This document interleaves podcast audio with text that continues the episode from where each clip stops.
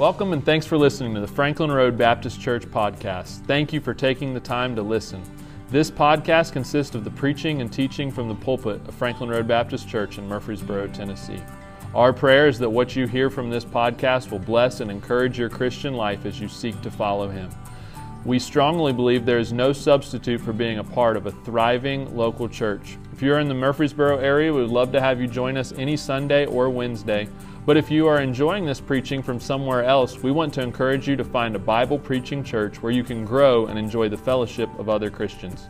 If you're listening to this podcast and have never accepted Christ as your Savior, we would love nothing more than to help show you how you can have your eternity settled and begin your relationship with God. Feel free to visit us in person or online at frbc.com for more information. Now let's see what God has for us from His Word today mother and daughter singing there. Uh, Miss Kim and her daughter Michelle, thank you for that good song, An Amazing Love. You know, sometimes you just ought to stop and just meditate some on the love of God, how deep it is, how merciful and full of grace it is. And uh, thank you for taking us to that spot tonight. Let's take our Bibles and turn us uh, 1 Corinthians chapter 2. I think I may have on your notes 2 Corinthians. I just looked here, and if I put that down as 1 Corinthians, so if it shows up 2 Corinthians, sometimes my, I, no one here has brain fog. I know that because it doesn't go with COVID. So, um, but 1 Corinthians chapter 2, we're in a series right now entitled Unmovable, kind of um, going back a little bit to our theme of the year. And the idea this year is we be steadfast, unmovable, always abounding in the work of the Lord, for as much as you know as your labor is not in vain in the Lord. And so we're revisiting that somewhat. And um, I really want you to, I just want you to stick, stick it out. If you're looking for the new normal, forget it. I don't know if we're ever going to see that again or, or anything's going to be normal because the world is changing quickly uh, before us. And but Christians are to be the stable ones, to be unmovable. So the idea behind this particular study of 1 Corinthians uh, we, we have reviewed a lot of the problems we'll be looking at in our introduction, but is consideration or a second title is Our Christian Conduct in a Carnal World. And so uh, let's stand together, please, reading God's Word. We're going to read the entire chapter. I'll read fast, but I want you to pay attention because the idea throughout is spirituality. Spirituality. And so, uh, verse number two, or verse number one, chapter two. And I, brethren, he's talking to the brethren at Corinth, when I came unto you, came not with excellency of speech or of wisdom, declaring unto you the testimony of God. For I determined not to know anything among you save Jesus Christ and Him crucified. And I was with you in weakness and in fear and in much trembling. And my speech and my preaching was not with enticing words of man's wisdom, but in demonstration of the Spirit and power. And of power. If you have a habit of marking your Bibles, I want you to mark the word declaring in verse number one, the word determined in verse number two, and verse four, the word demonstration that outlines, the Bible outlines itself here tonight. And here's why he said he did that that your faith should not stand in the wisdom of men, but in the power of God. He had been addressing the fact that you don't follow men, you follow Christ. And so he is trying to live that as he witnesses these people. Albeit, now he changes gears in verse 6. We speak wisdom among them that are perfect, yet that word means mature, yet not the wisdom of this world, nor of the princes of this world that come to naught. But we speak the wisdom of God in a mystery, even the hidden wisdom which God ordained before the world unto our glory, which none of the princes of this world knew. For had they known it, they would not have crucified the Lord of glory. But as it is written, I have not seen nor ear heard, neither have entered into the heart of man the things which God had prepared for them that love him. When you see a verse in all capital letters like that, most of your Bibles do that.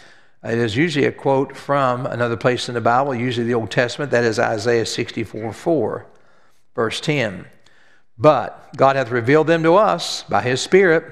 He just said there's a lot of things your eye hasn't seen, your ear hasn't heard, but God hath revealed them unto us by his Spirit. For the Spirit searches all things, yea, the deep things of God. For what man knoweth the things of man, save the Spirit of man which is in him? Even so, the things of God knoweth no man but the Spirit of God. Now we have received not the Spirit of the world, but the Spirit which is of God, that we might know the things that are freely given to us of God. Now, we have received not the Spirit of the world, but the Spirit which is of God. I just read that, didn't I? Which things we also speak, verse 13, not in the words which man's wisdom teacheth, but which the Holy Ghost teacheth, comparing spiritual things with spiritual. But the natural man receiveth not the things of the Spirit of God, for they are foolishness unto him. Neither can we know them because they are spiritually discerned. But he that is spiritual judgeth all things, yet he himself is judged of no man. For who hath, for hath known the mind of the Lord that we may instruct him, but we have the mind of Christ. I want to draw your attention to verse number 14, our text verse. Let's read that out loud together. Verse 14, ready? But the natural man receiveth not the things of the Spirit of God, for they are foolishness unto him.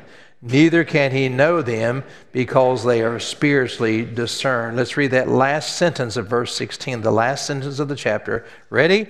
But we have the mind of Christ. God does not leave us in the dark. In fact, we should know more than anybody else around us if we're born again. Not so we'd be puffed up, but God gives us the information we need to live in life. I'm going to speak on this subject for just a while tonight. Put on your spiritual thinking cap. Put on your spiritual thinking cap. Ladies and gentlemen, if there's any time in our history that we need to do that, it is now. Father, bless your word. Please help me as I teach it tonight. Keep us on track, we pray in Jesus' name. Amen. Thank you. you may be seated. What you are as a person, as an individual, what you are right now is based upon what you think or what you've allowed to influence your mind. In other words, you are what you think. Solomon said it like this in Proverbs 23 7, who is the wisest man that ever lived apart from Christ. He said, For as he thinketh in his heart, so is he. So, those things that a man thinks or dwells on or studies, that is the sum and total of the person by and large that you'll be. Jesus put it like this in Luke 12 34 For where your treasure is, there your heart will be also. Or that which you treasure up, not just money, but those things that you store up in your heart, in your mind, that's where your heart's going to be. When I was a kid growing up, if the teacher maybe presented a question that there was an obvious answer, or a, or a difficult question, but they wanted you to really, really get it, sometimes they say, now put on your thinking caps. Put on your thinking caps. Have you ever heard that phrase? What they're saying is, get serious about this, focus on this, and think logically and truthfully. That's what the idea means. That's what we're going to try to do tonight because that's what the apostle was trying to do with this church at Corinth. They are very worldly. This chapter is right where we're living at today. If you'll stick with me, especially to the conclusion, if you're right all the way through me, get the points with me. I want to especially accent the conclusion because I think this is right where we're living. We've got to get this figured out quickly. That is, that we're living in the generation of the Corinthians, or similar to the Corinthians, which we gave the ideas about that in our introduction. Christians have lost their way of thinking in a spiritual and biblical fashion. You see, you just don't just make decisions about what you believe based on how you feel. We should be making spiritual decisions based on what the Bible says and how the Holy Spirit of God guides us. And actually, a Christian is forbidden to think like the world. We're forbidden to love the world, and for, we're forbidden to think like the world, and you'll see that tonight. More about that later. I, what I'm going to do is I'm going to kind of rush through my outline here. You'll say rush through, but I've got six points, so I'm going to zip through it pretty quick because I want to get to conclusion because that's where the application is, all right? So I want, I want to outline this 16 verses tonight. Number one, as we consider putting on our spiritual thinking caps, I want you to understand that Paul walked in this town to preach the gospel, and here's what he said about that. Number one, he makes a humble declaration in verses 1, 3, and 4. A humble declaration. He says, When I came to you, he said, it wasn't with excellency of speech or wisdom declaring unto you the testimony of God. He said, That's all I did. I didn't use any superiority. He says in verse 3, he said, I was in weakness and fear and trembling. In verse 4, he said, My speech uh, uh, and my preaching was not with enticing words of man's wisdom. Now, so when Paul walked into Corinth, he walked in there a natural man and a spiritual man, just like all of us. And he, he talks about the natural man and the spiritual man, old man, new man. He talks about meat of the word and milk of the word throughout these books. But when he walked in there, he understood he had a new audience that had no idea of anything spiritually unless it was an idol or some type of witchcraft worship. Unlike Athens, Corinthians was different. They knew nothing about the Lord Jesus Christ.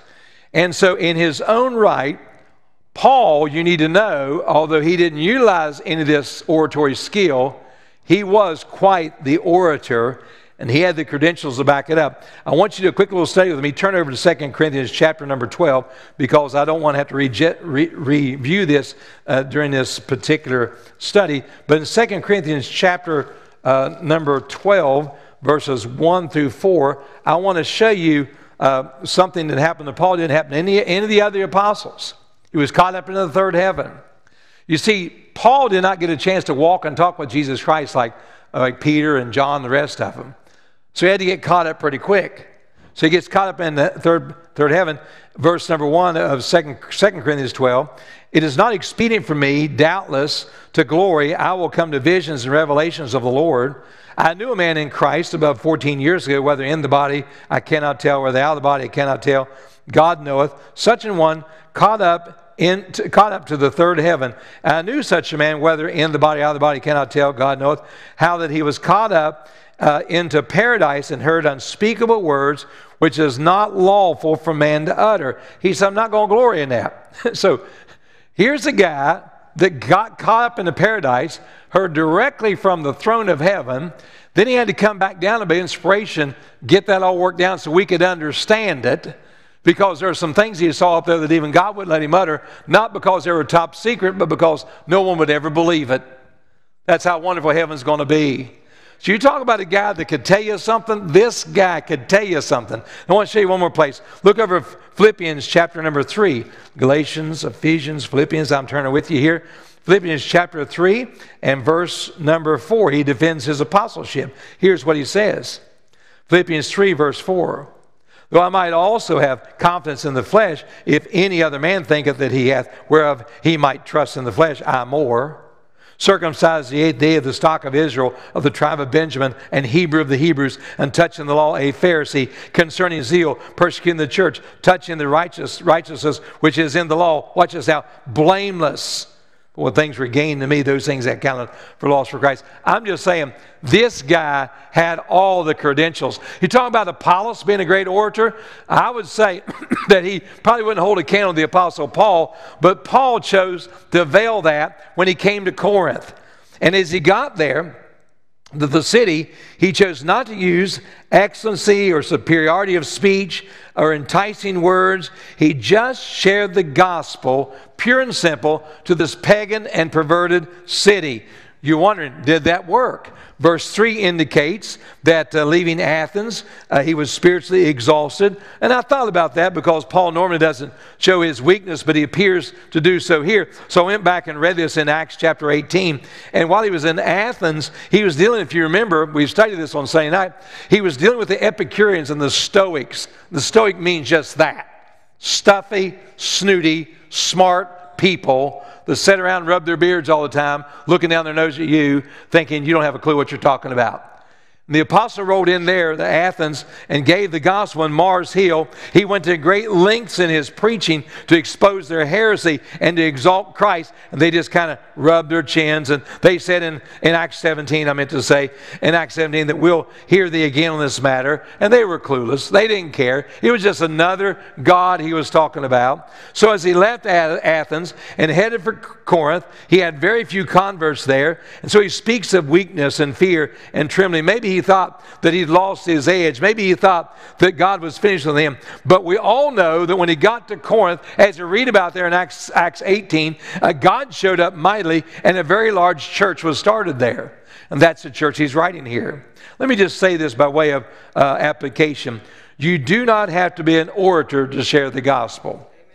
If you don't get anything else out of this message, don't think that you got to know everything about prophecy and everything about the Holy Spirit of God and how you are. You don't have to know uh, any of that stuff to share the gospel. Just share the death, burial, and resurrection. Tell them how you got saved, how you prayed to receive Christ. Just the, just the unvarnished gospel is enough. And that's what Paul did as he went into this town. The gospel message, in its rawest form, speaks very clearly and very powerfully for itself. Men call the gospel a bunch of foolishness, but when it is shared in the power of the Holy Spirit, people get saved and lives are changed. That's what happened in Corinth. So he said, When I came to you, he said, I didn't, I didn't go the route that I went in Athens. You were pagans. Perversion was throughout the city. It was, a, it was an unlawful city. You'd be afraid to sleep on the streets at night. I just came in and gave you the gospel. Number two, we see his hidden determination, verse 2. For I determined not to know anything among you save Jesus Christ and Him crucified. Now, ladies and gentlemen, he knew a whole lot more than that. We're going to see that in just a minute. And we're going to catch that in this book. When it came to reaching a city for Christ, it was all about the gospel. And ladies and gentlemen, let's not miss it as a church. There is a lot going on in the world. There's a lot I, I, I, spew out from this pulpit here about how we handle those things. And I get all that. But we cannot let all those things wrap us up and miss giving out the pure gospel to the people that need to hear it. Amen.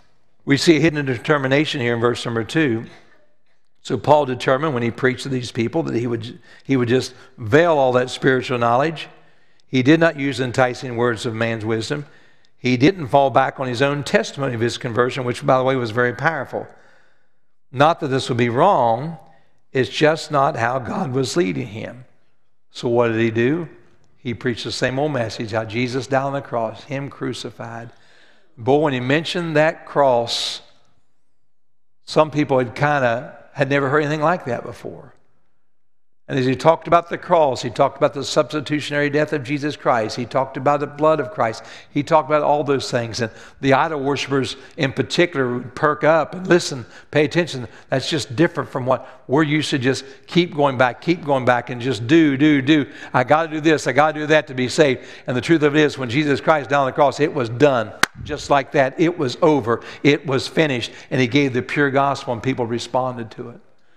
Boy, I long for those days where people just respond to a pure gospel.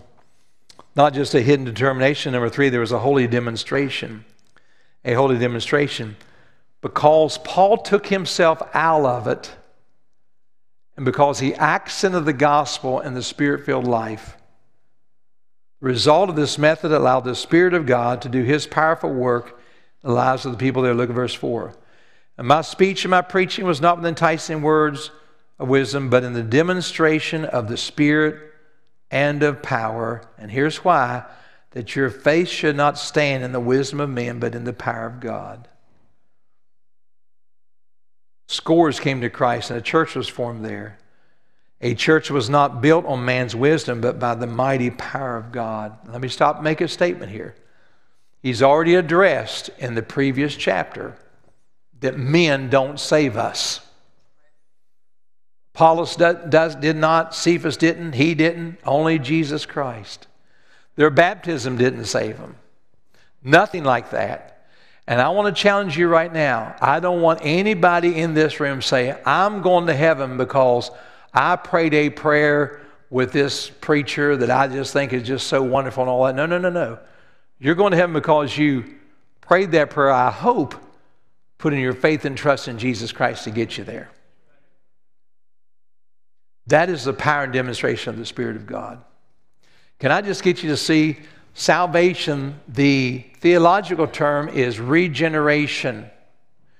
Regeneration means a regening process took place. Only God can do that. Old things are passed away. Behold, all things become new because the Spirit of God comes inside of you to live at the moment of your conversion and He never leaves us, and He indwells us until the very end. That is the process that, w- that gets us to heaven. You don't get there on your good works. You get there by faith and trusting the gospel message of Calvary. And so that's how he chose to do it, plain and simple. Walked in there. He could have preached the lights out, but he didn't. I'm reminded of what, what the old prophet Zechariah said back in chapter 4, verse 6 Not by might nor by power, but by my spirit, saith the Lord. And ladies and gentlemen, I want to ask you to help me as a pastor of this church. I don't, I, I don't want anything to be built on the backs of anybody here. I want to be built on the back of God Himself through the power of the Spirit of God. We need to pray for that to happen. We see, number four, a heartfelt direction. A heartfelt direction. Verse 6 through 8, we find the word howbeit, which denotes a change of direction in the letter that's being written to this church. In fact, from this point on, he will address the problems of this church in a spiritual fashion, and he's about to lay down the ground rules. Now, again, I remind you, he's going to touch on some things that's very sensitive. I'm telling you, as we work through this, you're going to get your toes stepped on. I hope no one does, but I just know that's how it works. He's going to talk about some real sin in the church because he's trying to get it out of the church. And so uh, he lays the ground rules and he said, What I'm doing is from God and it is spiritual. Paul moves from the simple message of the gospel to the vast subject now of the wisdom of God, especially the wisdom contained in the scriptures. Now, he had veiled his knowledge and his uh, orator ability and all those things, but that's over now. Those people got saved. When those people got saved while he was there, those 18 months, after they got saved, he turned the whole thing around and he spent those months, 18 months, teaching them the Word of God and the wisdom of God. Understand, I mean, as far as having the Word of God, they had Genesis, Exodus, Leviticus, Numbers, and Deuteronomy. They had the Pentateuch as far as the law was concerned. And the scriptures were in the process of being breathed out to God through men like Paul and Peter and John and these others. And there may have been a few letters here and there that could have been read in the churches, but understand inspiration was in the process of being penned by men. Is everybody with me right now? And so they had, whenever Paul started a church, he had to rely on what little bit he knew about the prophets and all those things. They had the prophets, Isaiah and Jeremiah, but he had to take that and interpret that for a New Testament church. And so he was relying on the wisdom of God. And so when you see the wisdom of God, that phrase there, it's speaking more so of uh, the Word of God. Let's read those verses. Albeit, we speak wisdom among them that are perfect, yet not the wisdom of this world, nor the princes of this world that come to naught, but we speak the wisdom of God, in a mystery, even the hidden wisdom, which God ordained before the world unto our glory, which none of the princes of this world knew, for had they known it, they would not have crucified the Lord of glory. Now, so he's given a, his direction now, it's heartfelt. And in verse 6, he re aims at his target the perfect ones, he says, or the mature ones uh, of the church there, the ones that, that could handle the meat of the Word of God, which, if you remember in our first lesson in this, was titled, May the Real Church Please Stand Up. And I, uh, in, in that particular message, Paul was addressing this church, the sanctified ones, the saints of God, not the general assembly of people that came, but the ones who were truly born again. He was addressing them. He addresses them now. He understands a lot of people in this church, in this that came to this church, maybe weren't truly born again. They wouldn't care two hoots about what Paul had to say. They were enjoying their sin. But the people in the church that were born again and the Spirit of God was in him, they cared. And I like to think in this church, there are people that are truly born again that's got the Spirit of God in them, and they love God, and they want to do right. And that's the crowd that's going to get the church where it needs to be. So he comes in and he re aims at these perfect ones there in verse number six, the mature ones. He would not be used in the wisdom and logic of the world. In Corinth, there was none of that anyway. Every man did that was right in his own eyes. And th- there was no rule of law in Corinth. So from now on in this whole book, Paul will be referring to this idea of spirituality or the wisdom of God. Paul was going to tell them what God thought about the evil report that was delivered to him by the house of Chloe about the church.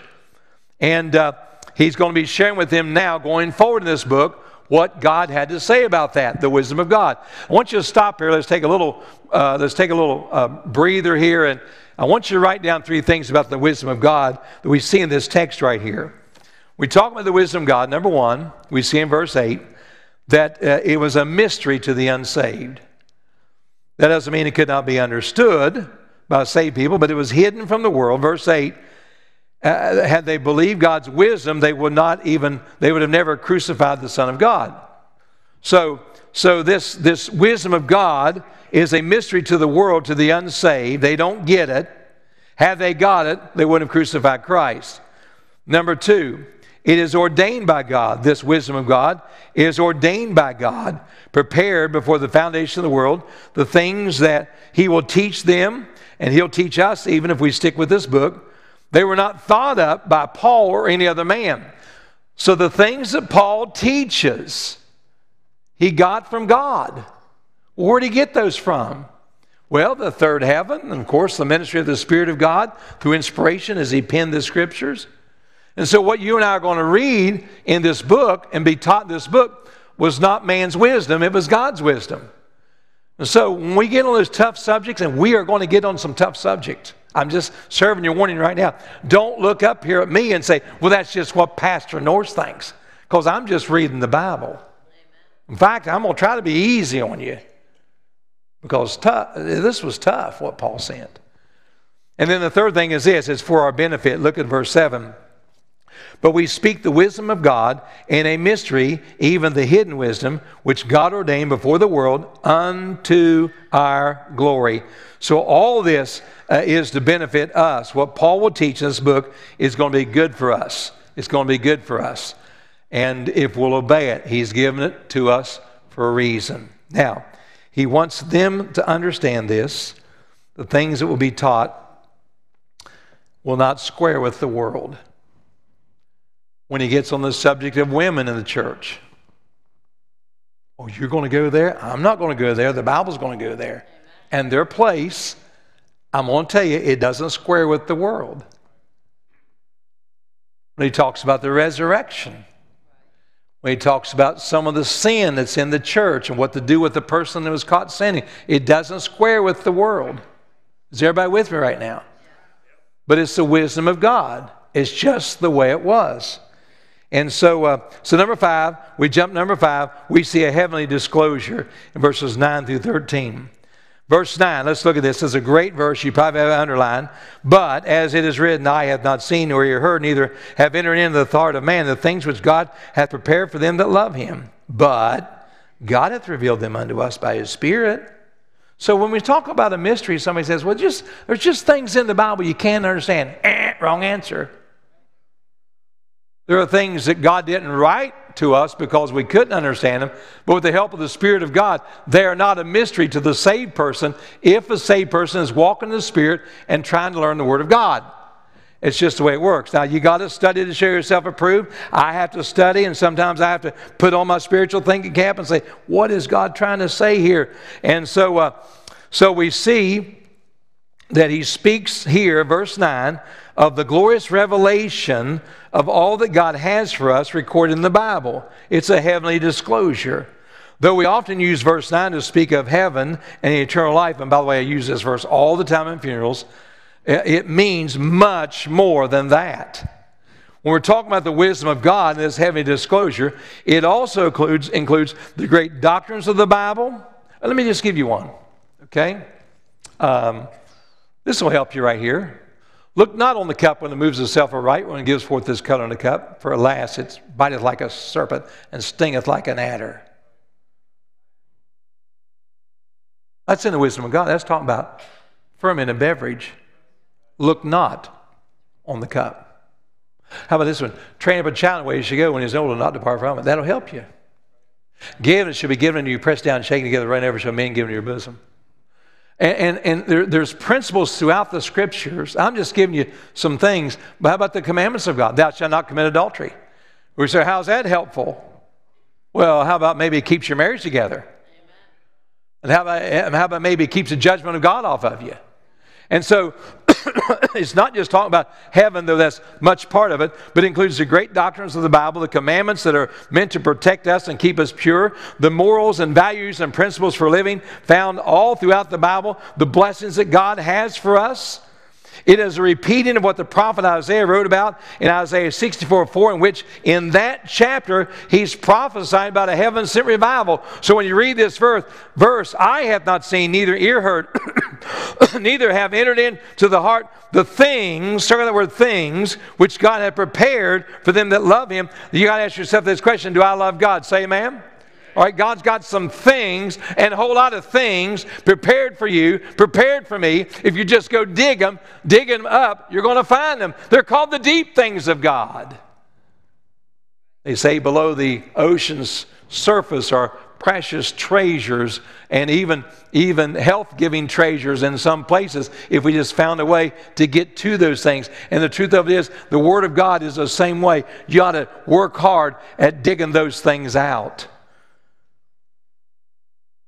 And even revivals included in that.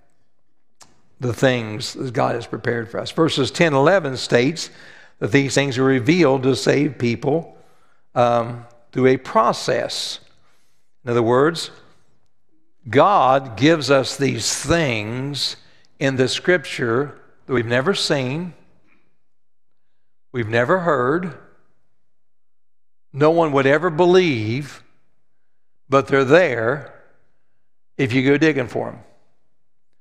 Let me give you one of them salvation by grace. That's as broad a subject as you're ever going to find because people look at that, they said, that's foolishness. You're telling me that I can believe in a man who said he was the Son of God, who died for my sins on the cross, was buried three days, got out of the grave, and you're telling me that I can pray a prayer and mean that in my prayer and believe that by faith, and that'll take me to heaven, and I never die. I'm to live you forever and ever and ever. Yeah, yeah. And much of the world is not saved because they trip over that simplicity. It's one of the deepest things you'll find in the Bible. You're telling me the blood can wash away my sin? The blood, blood stains. Oh my. I want to give you a little process right here. Verses 10 11, it says, But God hath revealed them unto us by his Spirit. The Spirit searches all things, yea, the deep things of God. What man knoweth the things of God, save the Spirit of man which is in him? Even so, the things of God knoweth no man but the Spirit of God. Let me give these to you real quick. A little process here. First of all, write this down Revelation. Revelation. Not the book of Revelation necessarily, but Revelation is God makes truth known to man. Be it Moses, be it Abraham, uh, be it Paul, David, God makes truth. He reveals truth to man. Second step, inspiration. God has to get that out of that man, so he uses the mode of inspiration. And inspiration, the, the short version, is that God breathes his truth to godly men or speaks his truth, breathes his truth. The word spire means breathe. Inspiration, God breathes. God breathes his truth to godly men, and they write it down for all of us. 2 Peter 1, verse 20, knowing this first, that no prophecy of the scriptures by any private interpretation, for the prophecy came not in old time by the will of man, but holy men of God spake as they were moved by the Holy Ghost. Paul didn't sit down and write what he wanted to write. Moses didn't sit down and write what he wanted to write. Now, I was taught that sometimes their personalities come out in their writing, but they're not writing the things they want to write. They're writing as they're moved by the Spirit of God. That's what the Bible says. So that what you and I have are not the writings of Paul and all these other people. And so we have this not one part of the Bible is a result of human reasoning. Let me say it again. Not one part of the Bible is a result of human reasoning. So we have revelation, we have inspiration. That's what we have in our lap right now, our Bibles, inspired Word of God. And then we have illumination. Okay, now I got this big old book. How in the world am I going to understand it? This third part of the process is illumination. And this last part of the process is where, as we read the Word of God, a saved person, and only a saved person, has the Spirit of God in them. The Holy Ghost superintended the writing of the Scriptures, inspiration of the Scriptures. So, so the Holy Spirit It's His job to illuminate or shine a light on a truth, and then we're able to understand it. In other words, we're enlightened. So the Spirit of God illuminates, because He lives inside of us, the perfect Word of God. I'll just say this. If you're reading a perfect Bible, which for English speaking people, that would be the King James Bible. If you have a King James Bible for English speaking people, I can't speak for other people, and you're reading with the fullness of the Spirit of God, He can help you understand it. Did you know that Charles Haddon Spurgeon, one of the greatest preachers that's ever, ever known, never had a day of Bible college? Did you know that D.L. Moody started, both of them started colleges, but neither one of them ever been to college? In fact, Spurgeon um, was kicked out of the Preachers Association, but had the largest church in the world at the time. You say, how'd that happen? Same way it happened with my grandpa Turner when he would sit and read his Bible by his lamp next to his chair, and he'd read line upon line, precept upon precept, here a little, there a little, how God puts it all together, just stacks it all up, and he'd run that reference and see what the Bible says here. Same way all of us learn. Don't ever sit there and say, I, I can't, I will never be able to understand the Bible because with the Spirit of God and a willingness to want to search it out, you can understand the parts of the Bible God wants you to understand. And so it's a big book, I'll give you that. And so we have a heavenly disclosure through revelation, inspiration, illumination. God freely gives us the information that we need to live a godly life, but this information is not given to an unsaved person. Never let an unsaved person convince you something about God that they have no knowledge of whatsoever.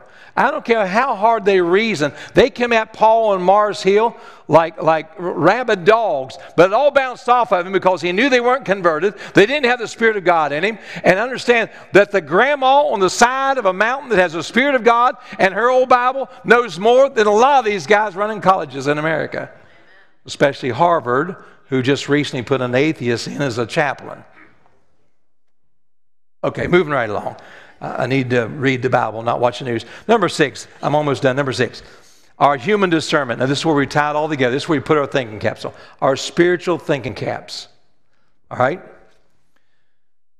Verses 14 through 16. But, we're changing gears. The natural man receiveth not the things of the Spirit of God, for they are foolishness unto him. That's the unsaved world. Neither can he know them, because, say this next phrase, they are spiritually discerned. Say it again. They are spiritually discerned.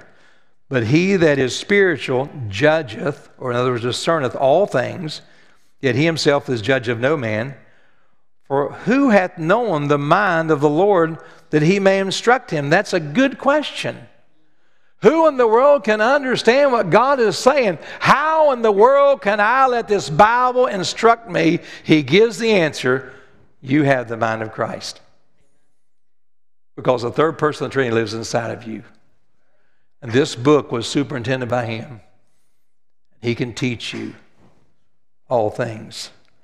Human discernment is our part. It's the part of the process where the believer utilizes the scriptures and the indwelling of the Holy Spirit, which allows us to examine and understand God's truth as revealed in the Bible. This is only accomplished by a Christian who chooses to walk in the Spirit. Repeat that. This is only accomplished by the Christian who chooses to walk in the Spirit. And listen carefully. You say, well, uh, what do I do? How, how can I accomplish that? You got the mind of Christ. As a born again Christian, you have the ability not just to understand what is right and what is wrong, you have the ability to have spiritual discernment in a lot of things. I personally think in all things, and I'll build that in just a moment. He that is spiritual judgeth, verse 15, all things. He discerns or has ability to discern all things. As a Christian, yield to the Spirit of God, you can think just like Christ thinks in all things. Uh, verse number 10 Look at verse number 10. Let me read that again. God hath, but God hath revealed them unto us by his Spirit. For the Spirit searches all things, yea, the deep things of God. And so God uses his Spirit who lives inside of us to reveal truth. Now listen carefully. Everything around us can be understood in a spiritual nature. I'm gonna, I'm gonna take this home right here where I'm done. And if you don't walk in the Spirit of God and stay in the Word of God, you're not going to have a clue about what's going on in this world. I'm shocked at the Christians just falling in line like a bunch of zombies. Just doing everything that oh yeah, oh yeah, that's yeah, that's oh yeah, no, that's right. Oh, that's what CNN said. Yeah, we got oh yeah. Furthermore, you're not going to have any idea of what's going on in the work of God, the church, because this is spiritual business. This is where I take issue as a pastor. Spiritual business can only be done by spiritual people because God will not work with a dirty vessel. He can't. He cannot work with sin. That's why he puts standards on people. I know you don't like that. I know, oh, we're free in Jesus. Kumbaya. Everybody, everybody get in and just, we're not going to delineate any lines or anywhere. Just everybody do whatever they want to do. Yeah, right. There's a lot of churches that do that. That's not what God intended. He said, I want everything to be done decently and in order. And so as we work in this, how many of you really understand that all that goes on here in this ministry is spiritual? All of it. The preaching, the singing, the baptizing, the bus ministry, the giving, our prayers, our soul winning, the fellowship, all of it. And that's why the devil fights us so hard. I was talking to a Christian counselor. I, I don't know how, how your life has been lately, but I mean, it has been literally off the hook for me and my wife for weeks now, probably months. I was talking to a Christian counselor that I know very well personally just last week. I walked up to him, and the first thing I said, I shook his hand. I said, How you doing? He said, I'll tell you what, it's crazy, preacher. It's crazy. He said, The devil is on a warpath. I've never been so busy helping Christians with the messes they get themselves in, their struggles, helping Christians with the messes they get themselves in. Now, I could take that a long way tonight. But I've already taught you that we're living in the days, the spirit of Antichrist, First John says, now is. And the devil knows he has a short time. And I'm going to tell you what, if you're not in the hot seat right now as a Christian, you soon will be. And that's why I'm preaching this, this book. The devil fights a Christian marriage because it's spiritual. He fights your health because your body belongs to God. That's spiritual. He will fight a Christian businessman that's trying to tithe and give to God because that's spiritual. He'll fight every man over his manhood because that's spiritual. He'll fight every woman over her womanhood because that's spiritual. When you think about it, everything is spiritual because that God's the creator of all things. And God says here that you have the mind of Christ and you have the ability to judge and discern all things. Satan fights America because she declared years ago that by our godly founders would be one nation under God. This nation was founded as a spiritual nation. Now, buckle your seatbelts. The Afghanistan situation is a spiritual situation. You don't believe that? Read the headlines in all the Islamic newspapers yesterday and today. Islam defeats Christianity. You see, the Taliban thinks they've been fighting a spiritual war for 20 years. Let me take that back. They've been fighting a spiritual war, Mr. Kramer, historically for how many years? Long time. 800 years? Over 800 years. They never got over the Crusaders. They're still fighting that war. And those who lead us sometimes, they just can't figure it out. The COVID virus is a spiritual battle. You say, I don't believe that. Well, where'd it come from? A tenured Navy surgeon said last week, advocating for its treatment with known medicine, said this, and I quote If you think you are fighting a virus, then you will act like a victim. If you think you're fighting a war, then you will fight like a warrior. How you look at this virus depends on your worldview. As a lady doctor, I, I couldn't believe she said it. What is your worldview? Do you understand our worldview as a born again Christian believes that Jesus Christ is coming back at any moment and we're supposed to be ready? I was in a doctor's office today. They know I'm a pastor when I walk in there. Hello, Pastor Norris. Good morning, Pastor Norris. One, they probably could say, Why don't you heal yourself and be like those guys on TV, you know? but uh, we were talking there, and they started asking questions about the Lord Jesus Christ coming back. And I said, Our worldview says we're supposed to be ready to meet him. Oh, that's right, Pastor. That's right. We're ready. We're ready. I'm just saying there's more things out there that's spiritual than you think. How you raise your kids is spiritual. The civil unrest that we're witnessing in America is spiritual.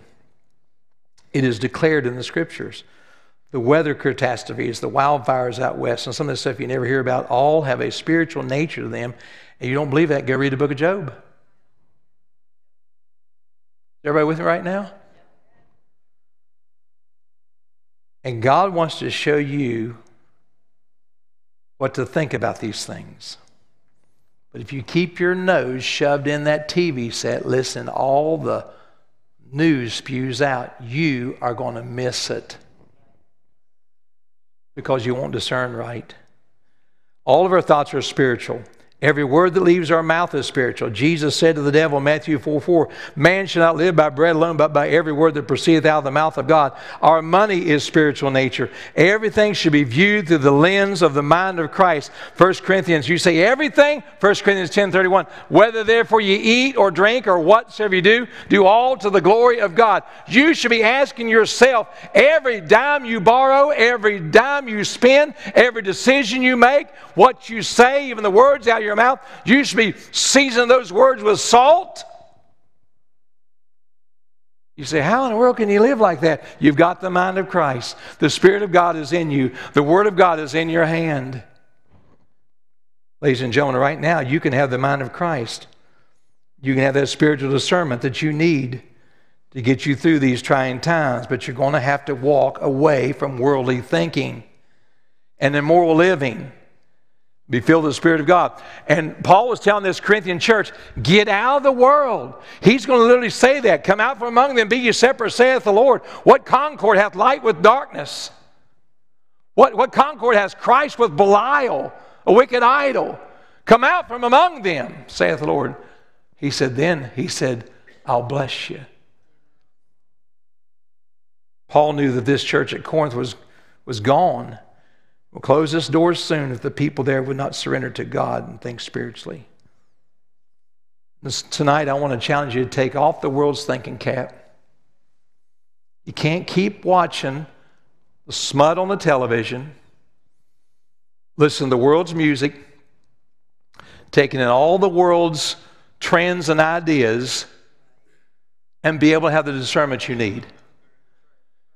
Take off the world's thinking cap of carnal living and put on your spiritual thinking cap and begin to think with the mind of Christ.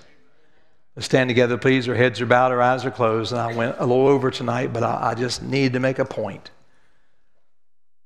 With all that in mind, let me ask you how many say tonight, Preacher, I'm saved and I know I'm saved? Would you lift your hand, put it real high? I'm saved, I know I'm saved. Good. Many hands raised. Thank you for that. Now, let me ask this question Maybe you're, maybe you're right where you need to be. But how many of you are willing tonight to say, I want to separate from the world and I want to have the fullness of the Spirit of God? How many say this, preacher, tonight? I need that discernment. I'm going to pray for the mind of Christ. Would you lift your hand and say, That's me, that's what I need? Folks, we've got to have it. Uh, Father, tonight many hands were raised. I rejoice with that as a pastor. I want, I want these people to be able to get those things that you have for us. We might rejoice.